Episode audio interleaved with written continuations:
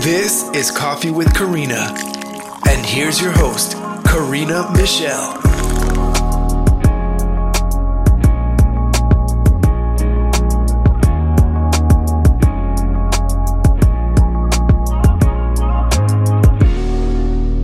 Hello, and today I'm going to be talking to Alex Honnold.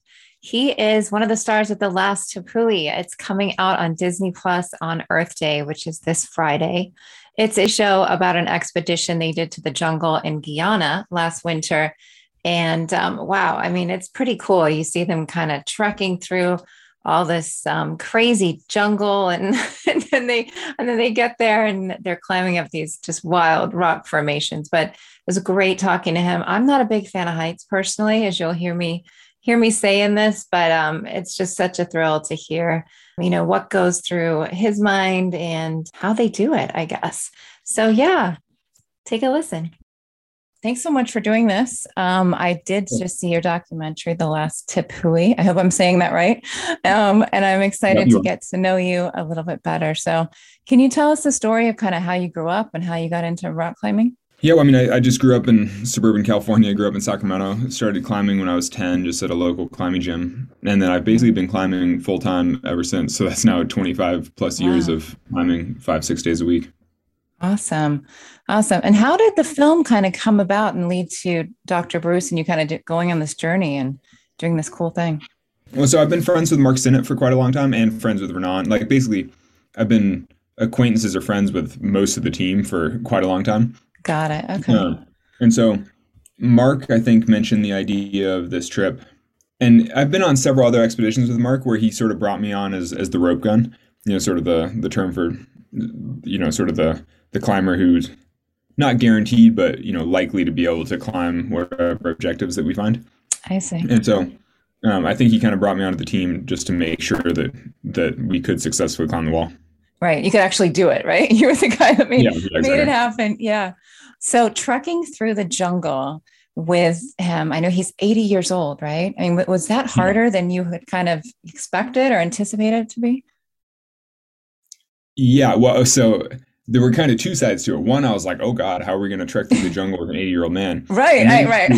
But then once we were doing it, I was like, oh wow, Dr. Bruce is surprisingly resilient and, and really? tough for an 80 year old man. Because, awesome. you know, I, I was pretty close with my grandparents on one side. And, you know, I, I mm-hmm. would go for walks with my grandma into her 90s and stuff. And I was wow. like, Dr. Bruce is about a thousand times more fit and able than you know my grandmother was at that age. Right. you know I mean? right. like saying that he's an 80 year old man doesn't really do justice to yeah. how well equipped he is to navigate the jungle. Wow. Yeah, I think it's just because he's so passionate, you know, like the passion really comes through in the film. Um, and it's just so cool to yeah, see. Yeah, he is so passionate, but I actually think that I think the bigger thing is just that you can't under you know, basically you have to appreciate the the role of experience. You know that he spent, yeah. I don't know, fifty years wow. traipsing through the jungle, and yeah. now he's pretty good at it. You know, yeah, it, he's it got it down. like, like I consider myself pretty fit, you know, and I spend my whole life hiking in the mountains, but it was my first time in the jungle. And whereas uh-huh. Bruce is decidedly less fit at this point, but he's had so much experience in the jungle, and so I feel like you know, it's basically two approaches to the same thing. I was like, oh, we're both just trekking through the jungle together. He's just really experienced, but but getting older, and I'm you know yeah really no. inexperienced. But no, it's interesting to see see it pan out. You know, um, the shots in this are incredible too. Um, just you know the Tepui, the, the rock formations. I mean, that's just straight up. You know, like for someone who doesn't like myself, who doesn't rock climb or anything. You know, how much does mindset have to do with something like that? I, mean, I know you've been doing it for a long time, but kind of what so goes, actually, goes um, through your mind?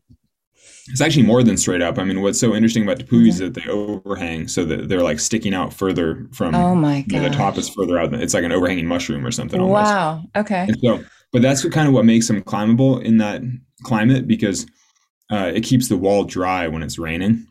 So a lot of the time when we were climbing, it was actually raining, but it's just that because the wall overhangs, it, it shelters itself, which is pretty cool. Interesting. That yeah, I could see that helping for sure. Um, yeah, it's like a it's like a sheet of water coming down behind you while you're climbing. Right, that's cool though. I bet it looks seems kind of yeah, cool. it's really really cool. Mindset though, uh, yeah. I don't know. I mean, I think that mindset is super important on an expedition like this, just because there's so many question marks all the time.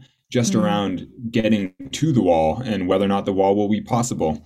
And so I think it's really helpful to have a positive mindset around the whole experience, you know, because the approach took us quite a bit longer than, I mean, it took us longer than anything I've ever done approach wise. You know, I mean, really? we spent something like 10 days getting to the wall. And I've, wow. And you I've slept there too, right? You guys slept. I slept. I'm like, oh my God, I'm terrified of heights. So for me to watch this, there were certain parts where I'm like, oh my gosh, you know?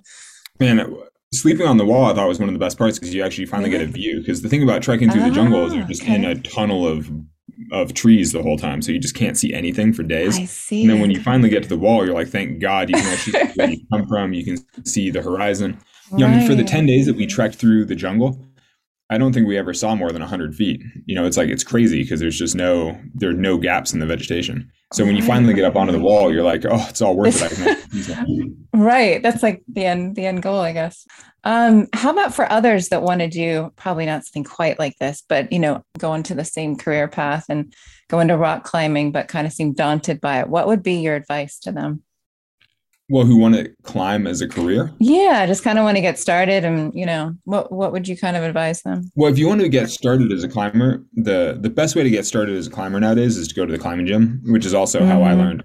But okay. literally every city in the country has some kind of a good climbing gym at this point and so it's a safe and accessible way to to try the sport but then beyond that you know if you really want to get serious about climbing then you just have to start having adventures outside you know like right. going hiking going into the mountains like learning how to climb outside and that's a whole long journey that you know there's no real shortcut to, to gaining that kind of experience you just gotta go do it right yeah you yeah. just have to start doing things outside yeah what are the mistakes that they kind of make like the newbies and how could they avoid it Well, you mean mistakes like uh, beginner climbers? Yeah, beginner climbers. I think the number one mistake from beginner climbers is thinking that it's all about pulling, when in fact oh. climbing should be all about pushing. Should, like you should be using your arms just for balance, basically, and then your legs to push you upward. So I think that a lot of people are turned off from climbing because they think that it's too muscular. Like, oh, it's going to be too hard. You have to pull too much. Right, like, I'm not strong right. to do that. But really, you should think of climbing as as if you're climbing a really steep staircase where the handrail is just to keep you balanced and the steps are what you're what you're using to go upward you know and so climbing is, is much the same it's like your legs are pushing you upward but your hands are are being used as a handrail fascinating it's been years since i've been to one of those indoor rock climbing but now i kind of want to go i want to go try this out mm. see if it works what, uh, wh- where do you live i live close to orlando that's where i'm based Oh, interesting. I'm like, I actually don't know any good gyms in Orlando. Yeah, sure I don't picture any here, but hey, you never know, right? no, I'm, I'm, sure there are. Like every city really? in America has good climbing gyms now. Cool. Yeah, I'll have to check that out. Um, so what kind of drives you to get up every day and do the work that you do? Because I know that, especially with this film too. I mean, this is so cool. It's released on Earth Day, which is next Friday. Yeah. What do you see like coming from this, and you know, what's kind of the goal? I'm like, I don't know. Is there a goal? I mean, I've always been motivated more by the act itself. Like, I, I love going climbing. I mean, mm-hmm. that's why I'm going climbing this afternoon because I'm working on this route that I really want to finish. And, you know, it's not groundbreaking and there's nothing significant about it, but I just really want to finish this route. You know, I've been working yeah. on it for a couple weeks and yeah. I just think I can do it. And I'm like, oh, you know, it's like, yeah. I just love going climbing.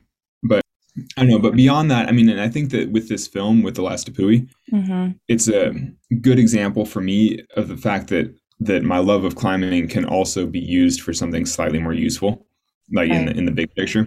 Because in this case, I mean, being able to help Bruce with his research and you know his his elevational transect of, of that that river basin and looking for new species along the way, it's all mm-hmm. like being able to use that love of climbing to to facilitate this kind of adventure that winds up you know contributing to the human understanding of of the biodiversity of that region. You're just like, oh wow, I mean, it's pretty.